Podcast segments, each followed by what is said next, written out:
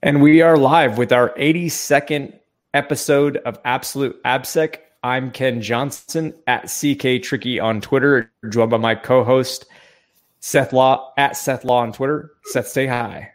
Hey everybody! Uh, welcome once again. We're at episode number 82. We're off and running. We're joined this week by Kelly Robinson. Um, Ken and I have been uh, like every the the community is pretty active again this year. Uh, I just got back from AppSec California. Some really good talks um, on app you know on application security. Funny enough, right? Um, but uh, what else was I going to say? Oh, there there was a couple items that we wanted to to get into right off the bat. Um, first of all, was the uh, the recent podcast, and there's going to be a lot coming from actually Clint Gibler, Gibler I can't get his name right, apparently. Kent, Clint Gibler this week, uh, the, his TL, TLDR sec newsletter came out uh, right before AppSec California, where he actually went through and summarized all of the talks from last year's AppSec California. He took the time to watch every single talk. So they have like four tracks, uh, everything from, you know, JWTs that Ken you know, are near and dear to Ken's heart, and um, to um, the the proxy stuff, Will Bankston. Uh, you know, uh, uh, there's all sorts of stuff that's in there. But he actually went through and reviewed everything that happened last year, um, and gave like a nice TLDR of that conference in and of itself. It only took a year to get to it, but given the amount of content and the amount of work that was into that went into it, uh, it was it was a pretty impressive uh, it's a pretty impressive body of work. And in general, everything that's coming out from Clint recently, and huge shout out if he's listening, um, but everything that's been coming from him recently has been very, very well researched, well thought out, and is of huge value if you're running a program in an organization. Um, his talk at AppSec Cali was an opinionated guide to scaling your company's security. This was like a 40 minute talk that he gave and I think uh, Ken, when I shared it with you, I can't remember. It's like something like 190 slides, right? Yeah, 194. I think I, I was blown away. Yeah. yeah. and if you actually look at what he did I, in the talk itself, and the, the talk will be posted online uh, fairly, eh, you know, in in due order. But what he did is most of those slides are actually reference material, right? Um, only about 60 or 70 of those slides did he actually present. But each of the 60 and 70 slides is hey, if you're doing this in an organization, here are three talks that were really good that I've seen in the last four or five years that are actually related to that topic and will help you out. So it's like a, a, meta talk about application security and you know producing an application security program. So uh, that was one of the highlights that I had there. There was a lot of other stuff that went on, um, and I feel like I'm talking too much. Um, Ken didn't come out because he's lazy. You know about AppSec California, right, Ken? I'm familiar. I'm familiar. Oh, okay, okay. Just just making sure, right? it's probably um, a good um, thing I didn't. I'm fighting something, some sort of cold or flu or something. But anyways, yeah. Yeah, be careful Seth, with that, right? Yeah. Seth, I don't know if you actually knew this, but I was at AppSec California speaking in the same exact slot as Clint. Ah, you were, Kelly. I I feel bad. No, I think I think we split the crowd pretty well. Yeah, I, I, mean, I knew that the others were, were pretty busy. So um, at AppSec Cali, what were you what were you speaking on, Kelly? I was speaking about Shaken and Stir. Okay. Yep. So, yeah. Then, then yeah, so we're going to get into that in a minute. Yeah, so, we'll, we'll talk so, about so that. That'll be really interesting um, to compare and contrast. Uh, so. Yeah, well, you're all over the place then. Like you're at ShmooCon this week, right? You're headed that direction, speaking on Shaken and Stir as well. That's awesome.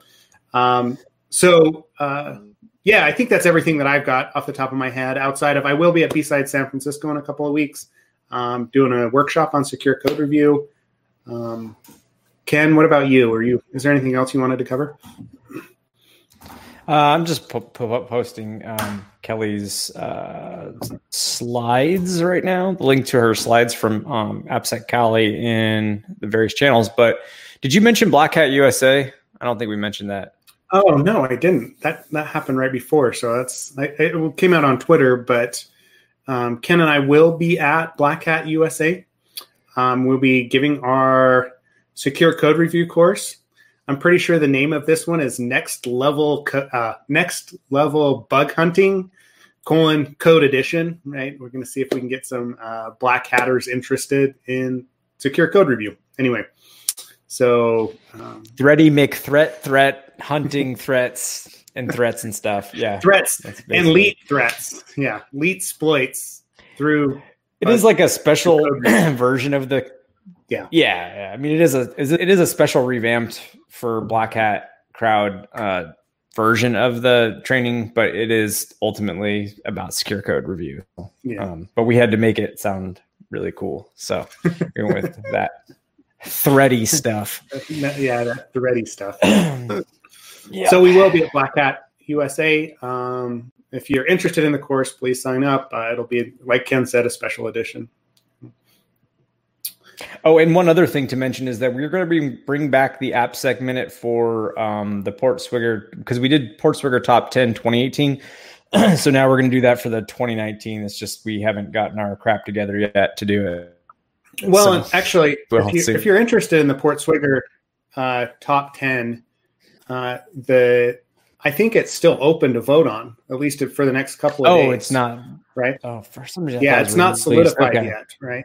So if you if you go to we'll we'll find the link and post it. Um, but it's always interesting.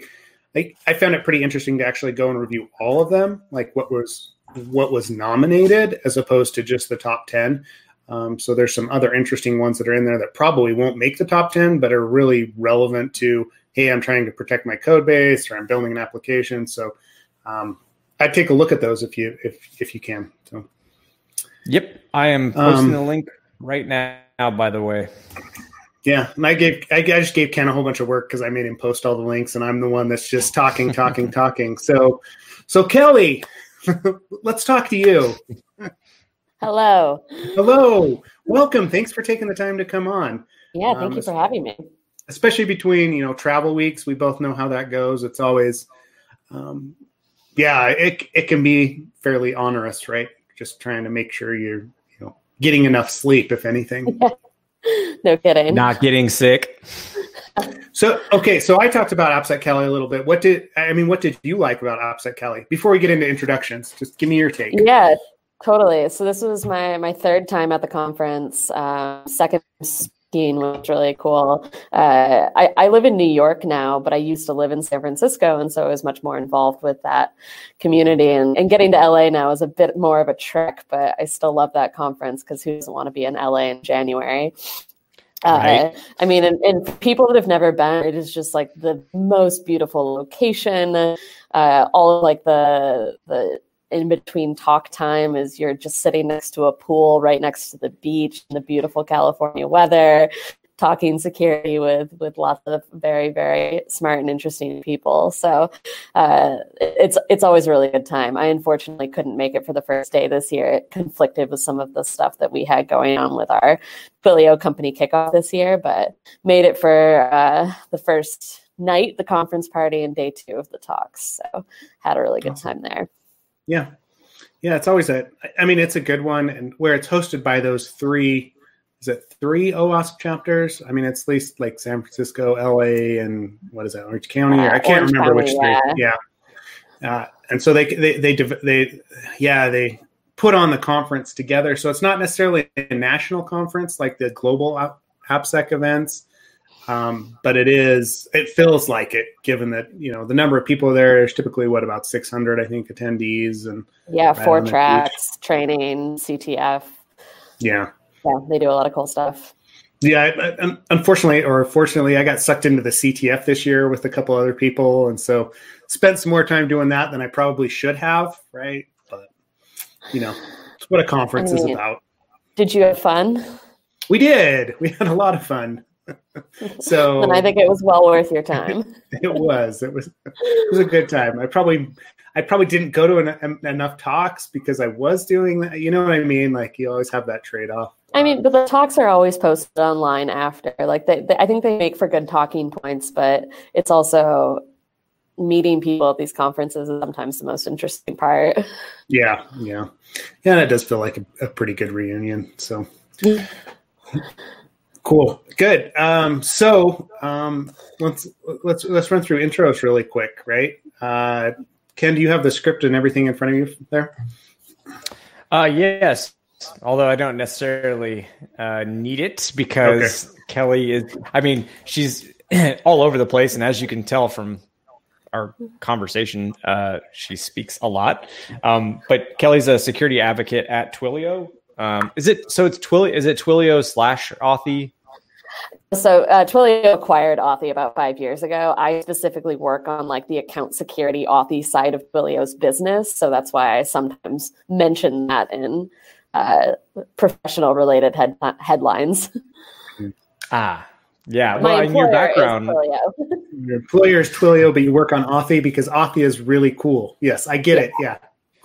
That's not an easy thing to do, account security, which we're definitely going to delve into. I have so many yeah. questions. I think it's probably honestly what you what you what you all do is probably one of the most interesting aspects to me of web application security. Um, so yeah, there's a lot to cover. I'm excited about that.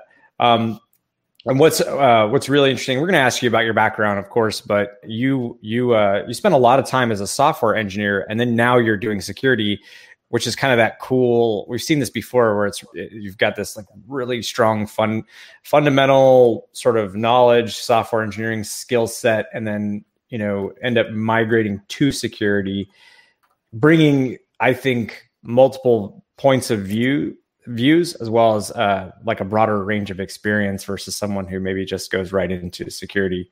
So, anyways, um, very awesome to have you. You have a great background. There's a lot of knowledge in your head. We're going to try and pick some of that out. Oh, Before we get to it, though, uh, yeah, we want to hear a little bit about your backstory and how you ended up in security. Yeah, totally. I um, so I was in the first wave of actually um, programming boot camp graduates, and so I did a boot camp in the very beginning of 2013.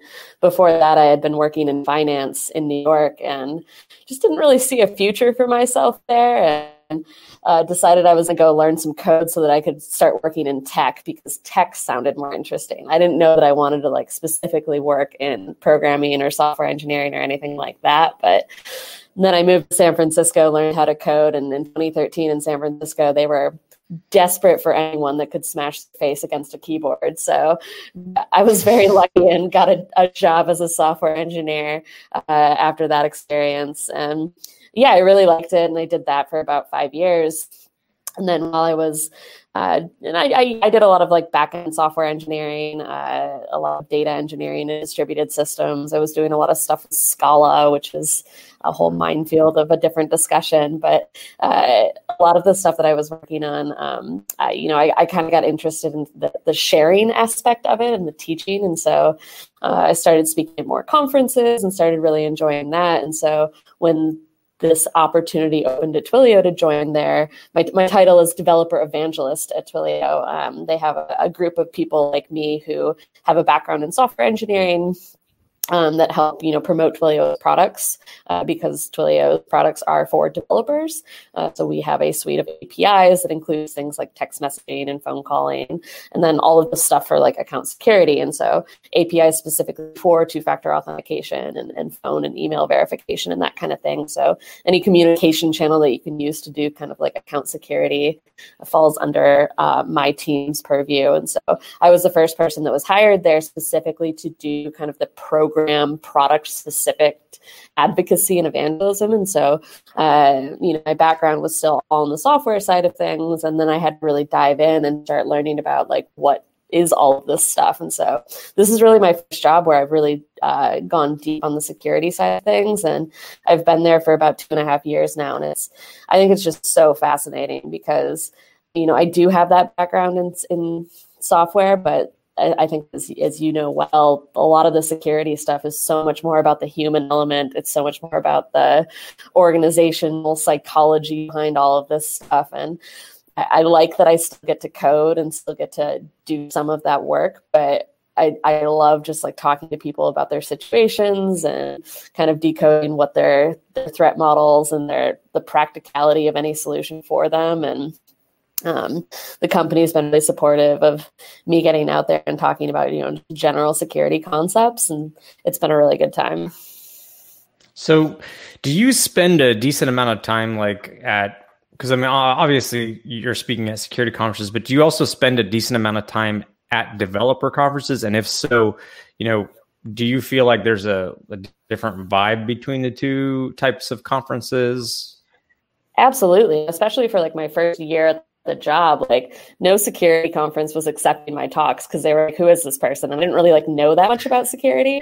Uh, and so i was speaking a lot of like python conferences and scala conferences and general programming conferences. And there definitely is a different vibe there because some of the content that does well at those conferences like i gave a talk that was basically like an introduction to public key cryptography at a python conference uh, you know a couple years ago. And that not that there's not security folks that don't know those concepts, but I think it's much more common that at like a, a, Python conference, some of those like you know more basic introductory level type concepts play well there. And I think they kind of have to tailor your content and to your audience and, and, who might be interested in what. Interesting, yeah, because yeah. it's it's like you mentioned with the human element that plays a part in obviously yeah. who you're um, well, and, but, and, so like one security conferences, sorry, obviously like the application security conferences uh, that have a lot more people that are technical developers. But a lot of these conferences, like ShmooCon or like you know the DEF CONs, and even to some extent like a lot of the B side security conferences, you get so much variety of the types of talks there that you don't really like it's not always focused on people that know how to code like you get a lot of people that are doing like secops or incident response of some kind and like these are much different uh, domains than the stuff that i know well yeah no, that's yeah, that's uh, like I mean we, we bemoan that fact like locally here, right? The so I'm in Salt Lake City, and there's like a you know an OWASP chapter. There's a small AppSec group, um, but there there's a couple kind of general security conferences that go on. And I remember giving an AppSec talk, like building an AppSec program at a you know at one of those security conferences. It got accepted. They're like, yeah, we want an AppSec track, and um, so I prepare this talk, and I go in there, and it's basically me and two guys, right? That's it and this is a conference of like 800 or so people and i'm just oh, like wow.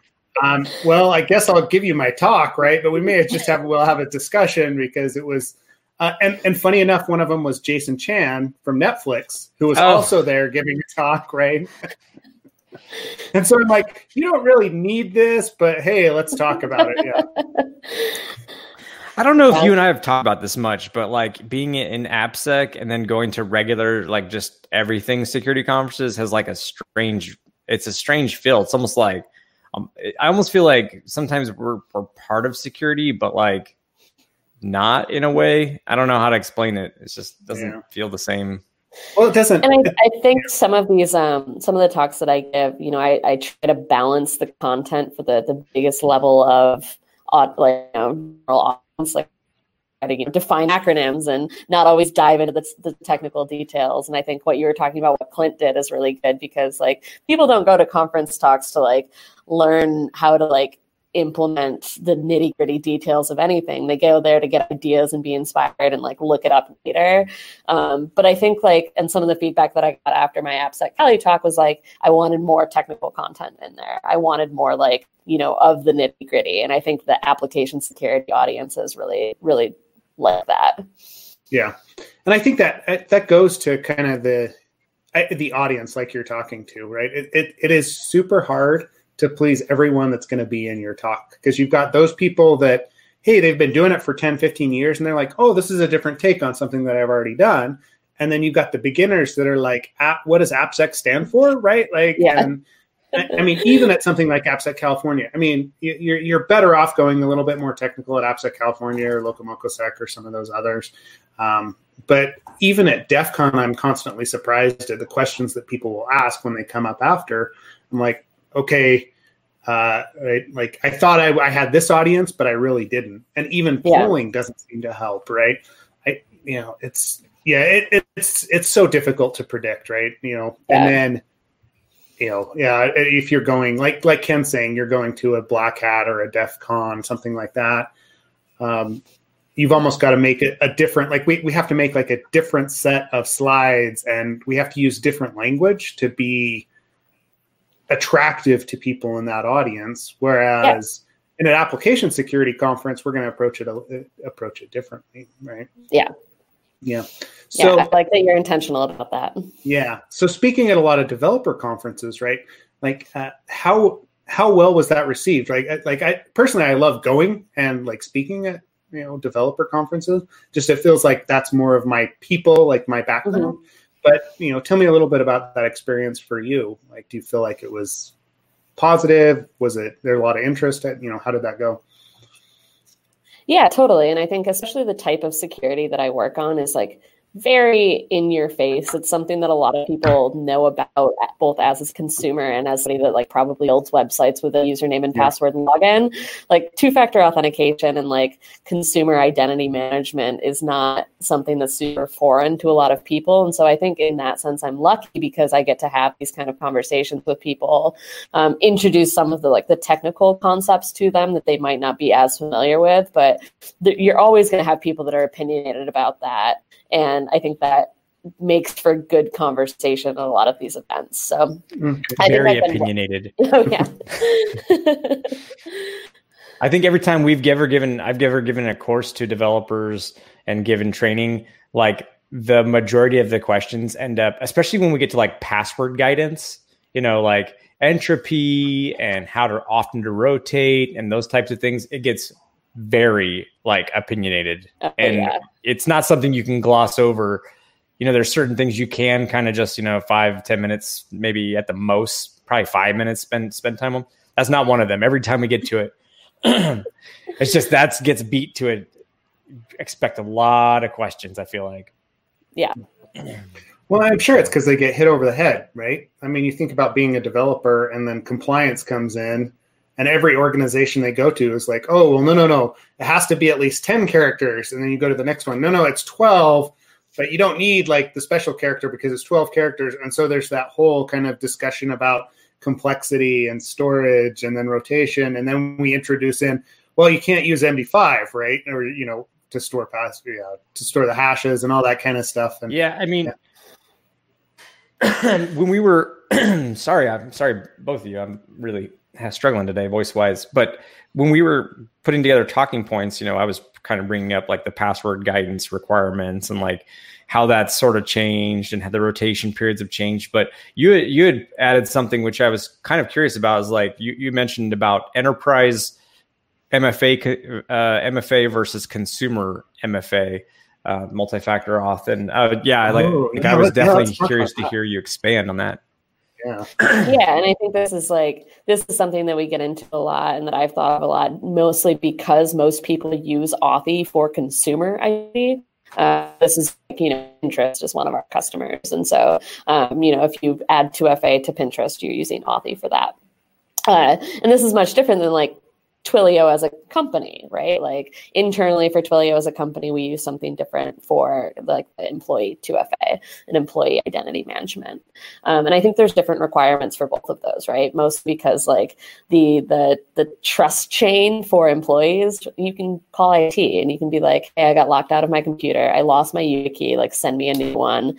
You can, you know, have some kind of chain of trust there that like if you have somebody that sends the YubiKey to the office address that's trusted that, that you know says this has to be signed for by the office manager. The office manager knows your face even if you're not like in the headquarters of the company right? There's that kind of chain of trust that can happen so that you can get uh, lo- like unlocked out of your account. And i think one of the things that i think a lot about when it comes to like identity management is not just ease of use, but ease of account recovery. And it's just like a huge different uh, scope of a problem when you have consumer identity. Uh, so, like, you know, we like if you get locked out of your Pinterest account, you like have to go talk to Pinterest, and then Pinterest like probably directs you to Authy, and so they then you're dealing with like different sorts of account security problems there because these are just like, you know, someone like me that's logging into your Pinterest account because you wanted to like browse it after work is a much different type of situation than me like needing to get into my work laptop. And like there's nobody on the Pinterest side of things that really knows who you are, right? Like you've got an email reset probably they probably have maybe a phone number on file for you but other than that like the identity trust chain there is just so much more fragmented and so much more untrusted Yeah, that's. yeah, I mean, that, we struggle with the recovery. yeah, Like there's sure. there's been internal conversations, and it gets very very because we have this like internal discussion ongoing about you know uh, about like because Google does Google has an interesting approach, and and they they use all these different metrics to sort of verify you are who you are for account recovery, but like that's incredibly difficult.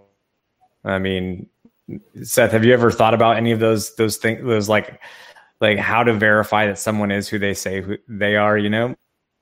Oh yeah, I, like it, it.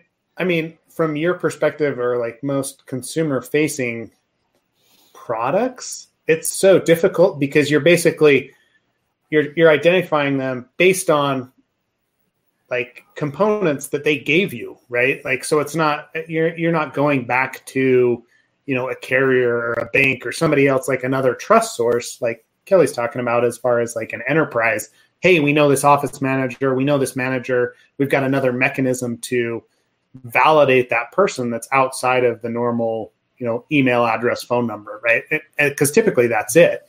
Um, and I know there was like th- th- there's been some like attempts to solve that at a larger scale by a couple of companies using things like phone data or you know other things, but I still think from a consumer perspective, that's very difficult, right? Unless you're the government and you can like pull up their, you know, ID, and their actual like ID.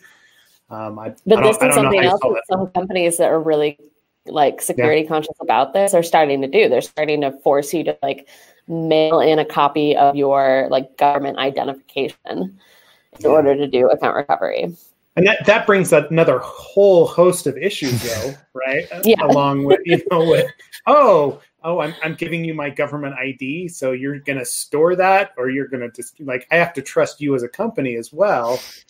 Um, right. And how far do you trust Ken and his cohorts over there at GitHub? Because really, those Not guys are at all. shady. Microsoft, gosh. I know. really can't trust that Ken guy. Yeah. And, and then What I are also- some of the various factors that people use? yeah. Uh, I mean, I, I mean, I'm curious about that. e- email reset is still like the biggest one for account recovery. Um, you know, using the second factor as a mechanism for account recovery, like as a second factor, right? Like you never want it to get to the point where like you can just like reset your entire account with that factor.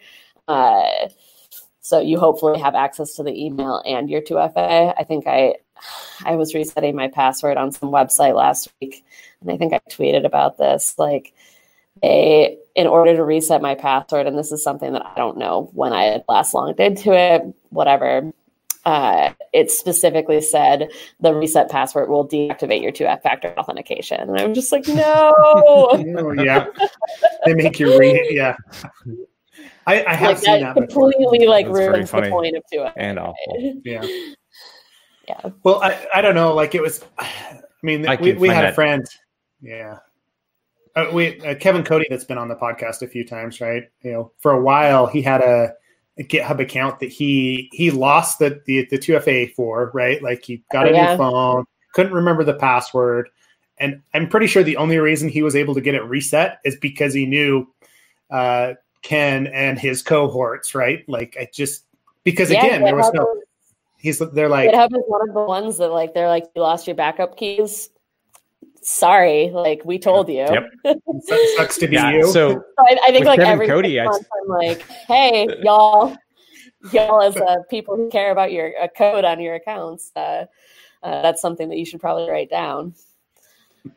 Yeah. but obviously, by the way, I, you know more about this. But like, the uh, I thought the, one of my friends ran into this recently, and I thought it was interesting the way that like you do account recovery, um, which like I think there is a way, at least for her, there was a way to like reclaim the account after some amount of time had passed. Yes. So there's with so with Kevin Cody, um, it was six months. It was six months. This is why we were having those discussions about improving it because yeah, it was he had to, he had to wait six months and like I even I even reached out internally. I was like, I know I worked with him. He worked we worked the same company. I know for a fact that's his that's his account, and that I'm talking to to Kevin Cody, and it still wasn't enough. So I mean, obviously some improvements there. And honestly, what's kind of funny, well, it worked. It's funny because it turned out well. But last week, um, so that was a consumer. Now internally, Jason White uh, at Misfire um, on Twitter. He's on our AppSec team and had been skiing, and his phone lost in the snow. He ended up finding it, but deactivated and thought he was going to have to, you know, do the all the the duo or whatever he was using all over again. And um, it was like it was no joke. Me being the man in the middle, like talking to him on our personal channel to our internal team to just get his account. Like it got to the point where I had to just like be on Slack DMs just relaying information back and forth between the two of them. So it's just like it's it's such a it's such a I don't think people understand how difficult of a problem it is. And I will say yeah. Neil from ProdSec posts like stats every once in a while, and it's surprising like um how what is considered a good metric for people using two factor auth. Like for instance, if even with technical users, I consider GitHub users to be technical people yeah. even at like 10% of uh, people enabling it, that's like a that's like a good number. Like you're doing well. And that yeah. that is astonishing to me. Yeah. I don't do you see the same thing? Yeah, and I mean, like I, I do some work with like Twilio's identity team, and like we just rolled out some changes to Twilio's two-factor authentication for logging into your Twilio accounts. And yeah, like the like I don't know them off the top of my head, uh, but the metrics that we have that we're like shooting to aim to like get people to turn it on. It's it's it's not that high. Mm-hmm.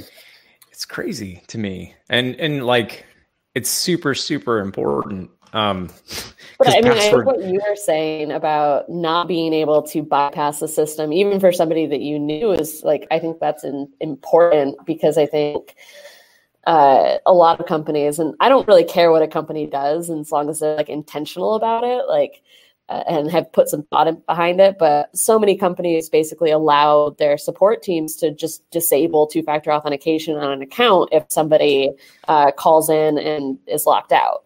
Uh, yeah. And I think, you know, like that's a solution, right? Like, and that's a solution that hopefully that company decided was worth their time the risk getting yeah worth worth the risk and worth getting people back into their accounts uh, but you know i just i just hope that people are intentional about that yeah well, that that's the one that the all the social social engineers love, right? Oh, is, oh, right. Yeah. Oh, all I need is the email address and maybe the employee ID, and then I call up and I say, "Oh, I like lost my phone and I can't get in. Can you reset my password and and disable my 2FA at the same time?" Right? Yeah. Um, yeah. I mean, there I, was a company that I was working with that uh, did something incredibly egregious where they like I had to I had to call in to reset my 2FA based on like what they were using. Uh, they had to you know they had it keyed to something weird, and so when I got a new phone, like I had to call in to reset, and in that process they changed my password and volunteered my username to me while I was on the phone with them. And I was like, come on, people. Wonderful. I, I, don't know. I, I, I, don't know about YouTube, but like that's one of the biggest uh, fears that I have when I upgrade a new phone is losing 2FA, right? Yeah. Yeah. Because of the number of one. tokens and like between like, oh crap, was that in Duo or Authy or yeah. you know, Google Authenticator and all of a sudden I can't get into an account and I have to go through the reset process or I have to, you know, if I forget to disable it on one phone before I re-enable it on another. Like uh, it's a huge that's a huge problem, and uh, like I don't feel like the industry in general or companies actually think about that. Right? Yeah. There are those that do, but a lot of them just oh enable 2FA. Right? Okay, what yeah. happens when that consumer changes their phone number? Right? Um, changes their phone number or for like the app based if I yeah. just get the new phone. Oh, yeah, I mean it's it's funny. Like we always kind of budget for or expect higher uh, support tickets around the holidays when people get more phone or get new phones. Uh, uh-huh. So we expect people to be like right into Authy support around that time. Yeah, that's a good point. I never thought about that. That's yeah, that makes a lot of sense. Yeah. And there was, I also saw some interesting, uh, like I got an email from, I can't remember the company, but um, maybe it's like Zapier or somebody like that emailed me right before the holidays being like, hey, like, by the way, remember to like log in and update your 2FA if you're getting a new phone. They basically like preempted that. And I thought that was an interesting thing that they were trying to like, you know, whatever their decision of like the cost to send out these emails to every single person that has a Zapier account is less than like the support costs that we might get from uh, people that get locked out of their accounts. Yeah, and I, I, mean, honestly, though, given that it's only what ten percent or so of your users that even bother with 2FA, it's probably not. It probably yeah, wasn't. Exactly. It wasn't wasn't a huge deal. So, okay. so along those lines, right? What what's your take on SMS 2FA versus app based versus the tokens? I mean, I think especially in the in the like consumer 2FA world, like SMS based 2FA is like fine for a lot of things. Um, it is an insecure medium though. Like you can easily uh, especially with sim swapping like it's so easy to get into somebody else's uh, account. But like for so many of these things what you want to do is just make it a little bit harder for people to attack you. Yeah. uh, and if somebody is super inclined to uh, to fish you or to do some kind of targeted attack it's probably like you know, targeted attacks against you are probably going to be successful if the person has significant time and resources. Um, but I think like um, Google finally released some stats about this uh, last year uh, in May that actually backed this up. That it was like SMS based uh, 2FA actually prevents 76% of uh, like kind of uh, phishing attempts, automated phishing attempts. And so it's like a pretty high number that even like the lowest level of security um, prevents. Mm-hmm. And so I just get annoyed when people are like blanket statements like SMS 2FA is bad. Anybody that implements that on their website should be like murdered. And I'm like, come on, people. Like there's a time and a place. Um, and I think for a lot of these companies that have consumers that might be like older populations or people in other countries or people in you know some kind of situation that like they might not have access to a smartphone uh, you want to support that additional channel for the people that need it. But i think what companies can do is like you want to delight your security conscious consumers. And so add in additional more secure uh, channels like app-based totp um, methods and then allow the people that don't want that to turn off SMS 2FA. Yeah. I, I, uh, yeah. I, like I totally agree. Right. It, it, it's like a whole risk. I know I go through kind of a risk process with that. Right. Like, what is it that I'm like? What am I accessing? Right? Is it my? Is it like code and intellectual property that people have access to, or is it you know, is it just some social media that I like log into or I, I check like once every six months, right? Like th- th- there's an obvious difference there. Um, the problem that I have going to security conference is exactly what you're saying, right? People get up and they're like, well, we don't want to use SMS 2FA. And I'm like, hold on. If I can get, you know, my mother-in-law to enable 2FA via SMS, I am going to do that.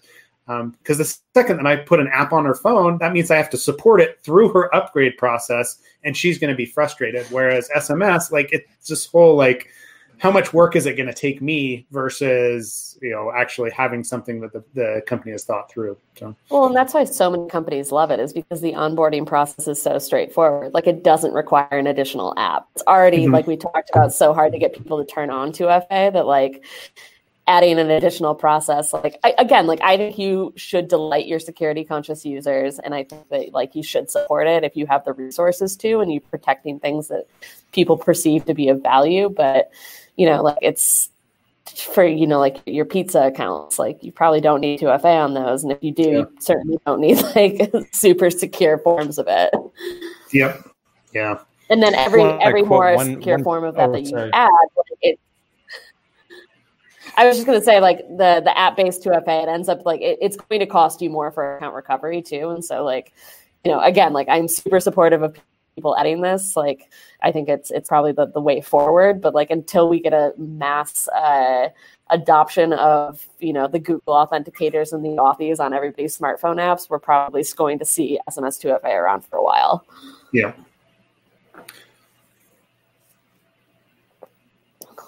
Ken? What were you to say? Super interesting. And apologies, apologies about my connection. I think my connection is a little choppy today.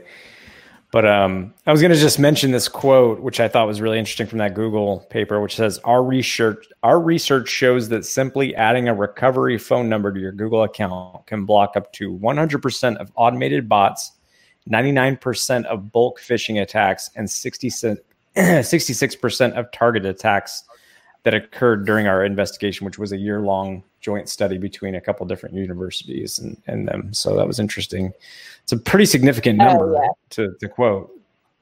I, I, think a couple paragraphs below that is the 76% number that I was quoting earlier. Like, I think that's, yes, SMS based 2FA blocks 76% of targeted attacks. Yeah.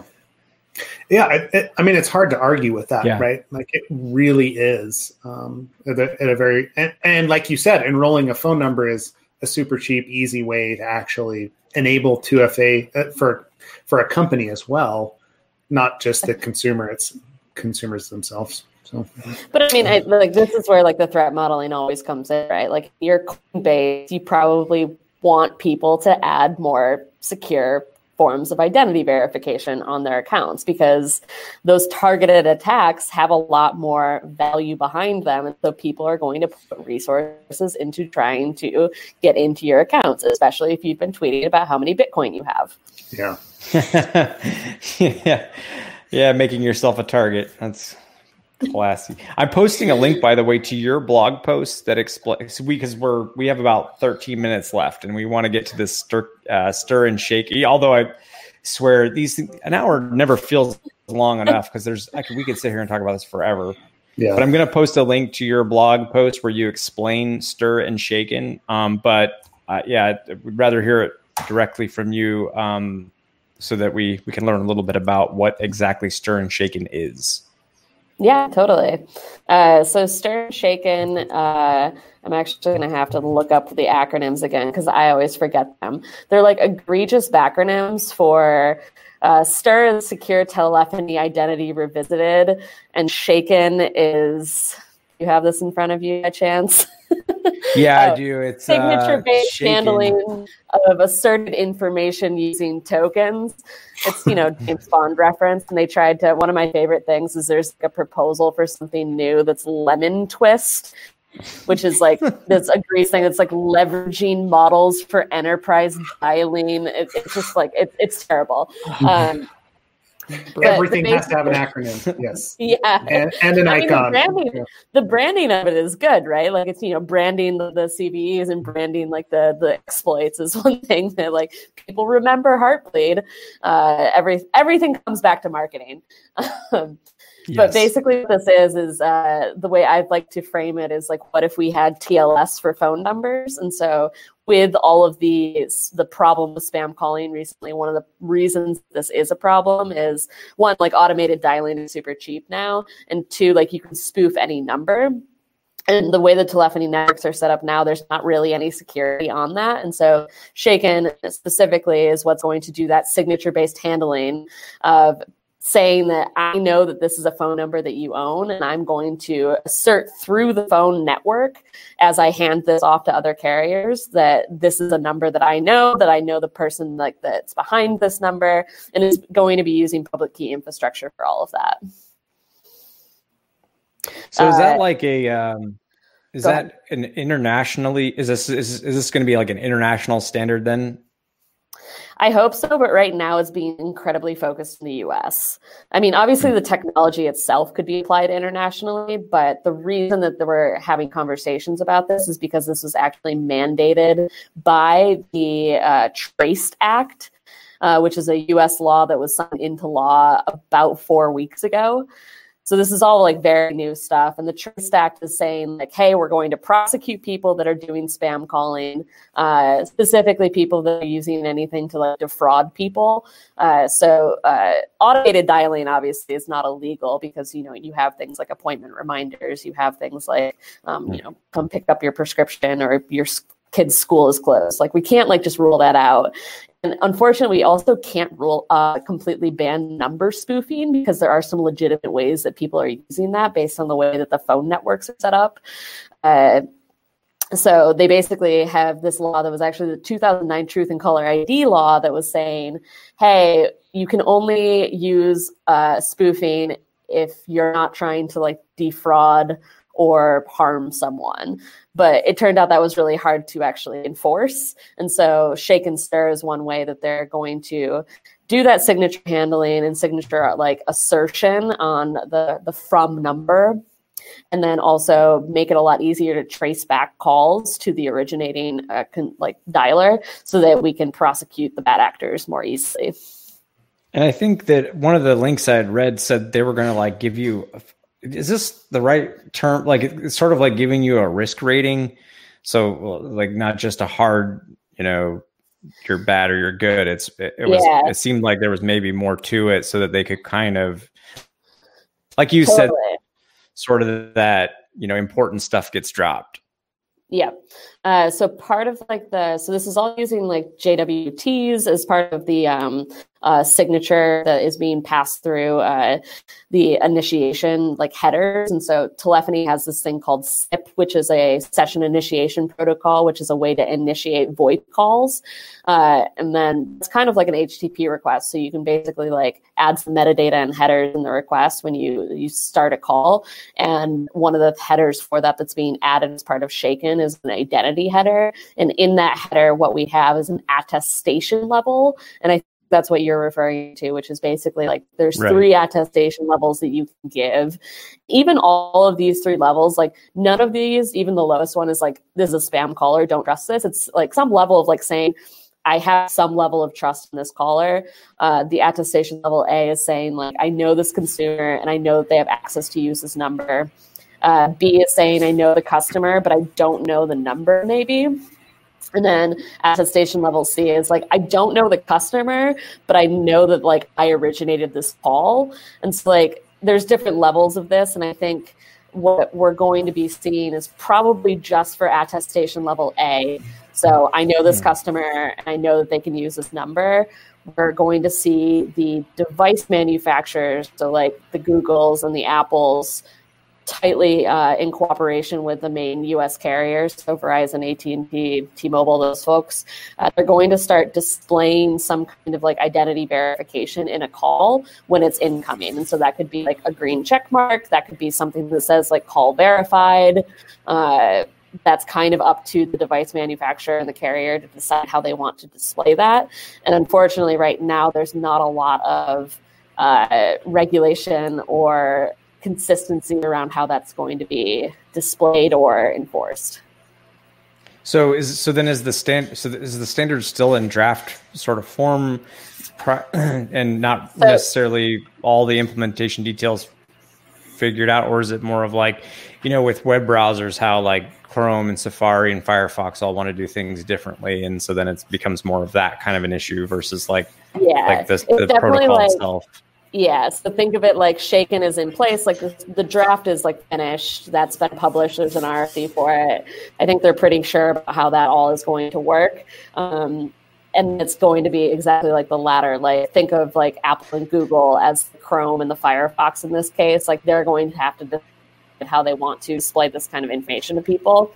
And so I imagine it will be something similar to what the URL bars have done, which is something like the lock in the URL bar for trusted things, and then something like the, you know, not secure in the URL bar, you display a potential spam caller if they get uh, a call through their network that either hasn't been signed by Shaken or maybe has a lower attestation level. But I think right now that's up to them to decide how they want to do that.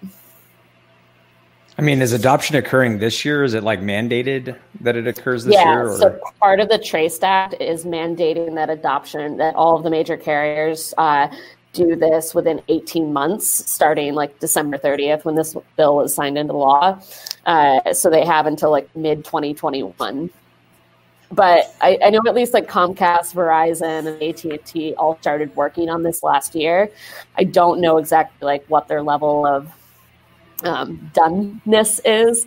But the other problem is like there's over 4,000 service providers in the US. And so they all have to do this. Like it's an infrastructure wide, like industry wide situation. Like if somebody is sending you a signature authenticated call and you don't have the way to like tap into the PKI to like you're, you haven't like set yourself up to like validate their public key yet, then uh, it's not going to do much good for the person on the other side of the call. You know, one question I kind of have because I'm sort of not like in, I'm not super familiar with the world of you know telephone tel, tele, telephony based fraud. So, yeah. um, you know, I think of it in my head as more of an annoyance when I get these these calls, but it's I mean, clearly there's more egregious things happening than that. And um, I was just curious if, if, you could share some of like what the types of fraud are. You know, what what is this really aimed at? Type of.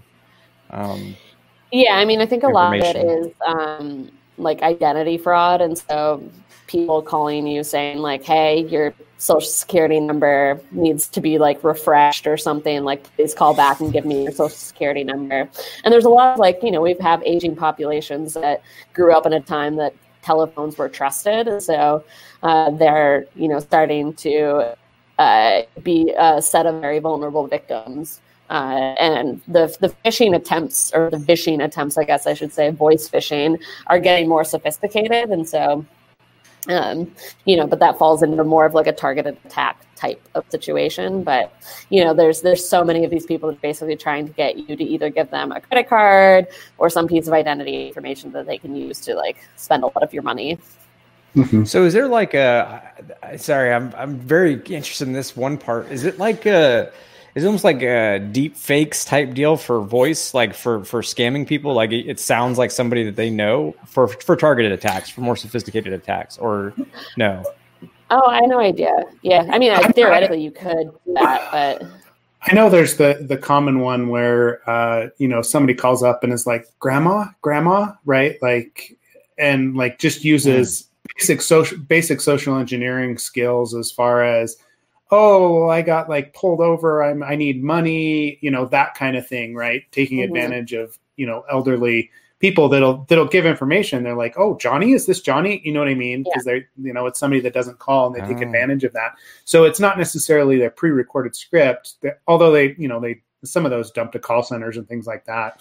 Yeah. But I, I know that's an extremely common one for targeting, you know, elderly individuals. So, yeah, I've heard of others that are like targeting um, immigrant populations, so like even targeted like foreign language uh, uh, attacks. And then if you call back the number, it might be like you know they might have it set up to some kind of call center that uh, is doing some kind of like IRS type scan. Like you mm-hmm. know you mm-hmm. have to you, you, owe money in taxes, must give us all your information in order to uh, do this. And so people are getting creative. Yeah, yeah, I, I always you know, love that you got a virus these... one. Yeah. What yeah. were you gonna say? yeah. No, no, no. I was just gonna. I'm gonna. You keep talking. I'm gonna post some some that cracked me up about the the guy who goes after scammers, like meaning goes after like wastes their time. Like it's hilarious. It's, it's oh funny. yeah, yeah, the yeah the 419 yeah. eaters style. Yeah. yeah, that's. I, I mean, spam scammers. Yes, yeah, James Veitch. Yeah, or Veitch, there you go. Like that. Yeah, yeah. Hilarious. No, the, the one that I was thinking about, I always love that they call my, you know, they, they call your phone and they're like, oh, you've got a virus on your computer. And you're like, really? And you're calling me on my phone. Uh, you know, you realize the two aren't really tied together, right? You know, but Steve, know, you know that, and I know that. Yeah, I know that, but yeah, I know. I'm like, oh, I know this is going to be successful against again my mother-in-law, yeah. right, or somebody like that. I just yeah. like, and then they call me up. They're like, "Why we had somebody call?" But and I'm like, "No, do not call them back.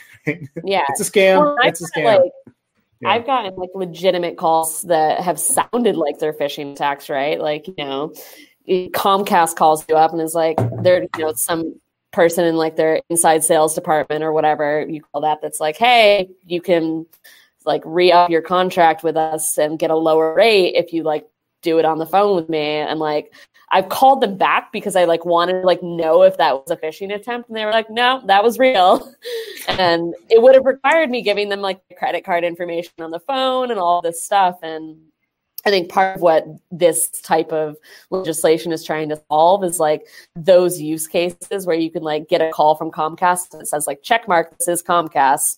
Yeah. Uh, which you know that I super wouldn't answer it, but yeah, exactly. Well, it's funny because that's not going to help things yeah. yeah. But like you know, Just, the example of like, you know, it's like my delivery food order. Like I'm gonna probably answer that. Or, you know, my dentist office trying to like call and confirm my appointment, like those types of things.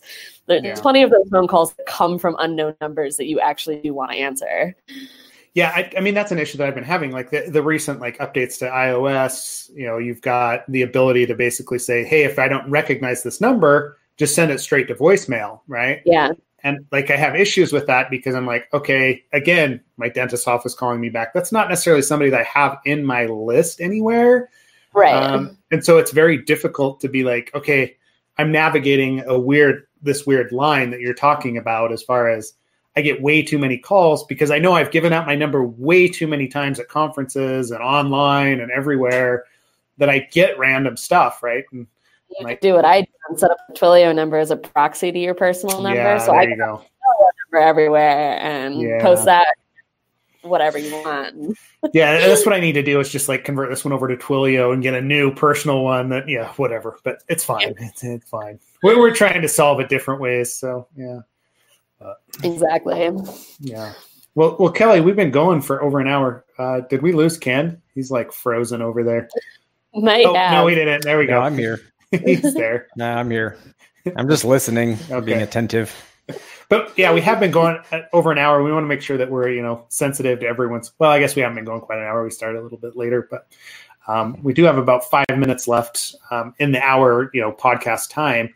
Um, is there anything that you wanted to bring up? I mean, we've taken talked and shaken stirred. We've talked some talked about you know 2FA and SMS and auth and anything else that you would want to you know bring up or you know just talk about quickly.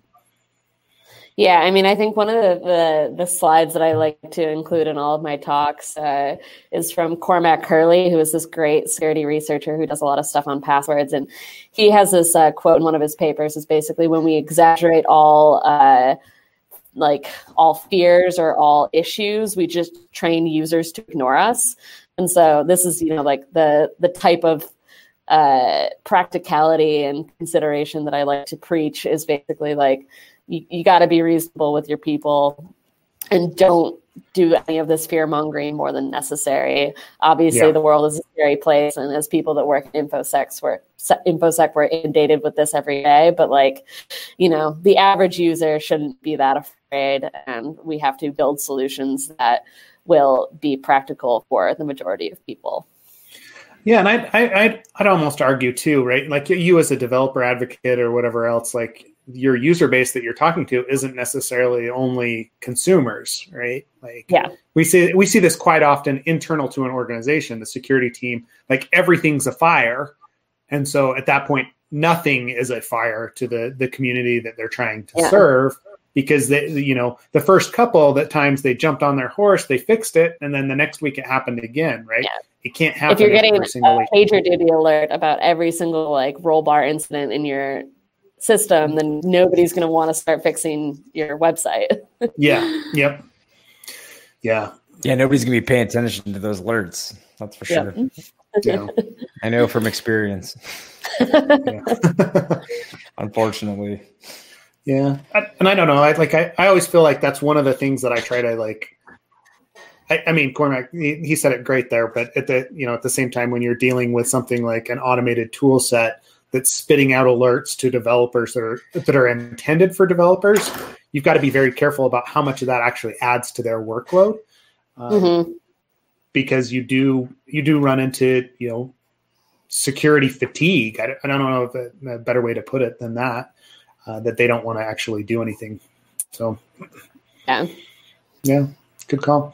So you will be at uh, ShmooCon this week. Um, mm-hmm. If people or listeners wanted to interact with you, are there other places that you're going to be, or other places you're you're speaking? Um, yeah, I'll also be at BSides SF. So Seth, we should meet up there. Um, yes, let's do. Yeah. Twilio is going to have uh, some people there as well. And then I'm going to be at Oktane in San Francisco at the end of March. Uh, and then Twilio's conference in May, which is also okay. in San Francisco. Cool. All right. Yeah, we'll we'll post some links to those to make sure that people are are there, as well as links to your Twitter account. Yeah. Right. Follow your research and Twitter. Twitter is definitely the, the best way to reach me for, for better, for worse, for my own sanity. Yeah. Yeah, I think Oh, we yeah, all have a let me, love uh, hate go ahead relationship with Twitter at this point. So oh yeah, yeah, yeah. I agree. Mm, More of a hate relationship right now. So I'm sure, sure it'll go back. Let me, uh, yeah, post this. Cool. Get Okay. your Twitter handle up there. Sweet. Well, we appreciate you coming on and you giving us, you know, an hour of your time to to talk through all the all the things, all the security things. Uh, good luck at at ShmooCon with your talk out there this week, and uh, let's make sure and connect at BSides SF. At the very least, we've got some AppSec, absolute AppSec swag as far as like T-shirts or Oh, uh, nice. Uh, stickers and everything else. That Oh, excellent. love. I yeah, just I just put in an order for for some uh, for some swag socks, so we can trade. Sweet. Yeah, that'd be awesome. Yeah, yeah, you have some I- Authy ones. I'd love some Authy swag. So Yeah, yeah, yeah. They're they're they're Twilio and Authy branded. awesome. Okay. Yeah, actually, I'm going to send you an email because I am actually going to the post office uh, this week to to send out some swag. So I'm going to send you, uh, yeah, a reminder. Sounds good. Sweet. Good deal. All right. Well, uh, Kelly, thanks for coming on. Thanks everybody for listening today. thanks, everyone. um, Ken, did you have anything else you wanted to talk about before we? No, just thank you for your time. It was very informative, and honestly, I had so many questions that, yeah, we could have gone for three hours. So this is really awesome. Thank you so much. Yeah. Very awesome. Thank you. Okay. See everybody next week. Thanks. Bye.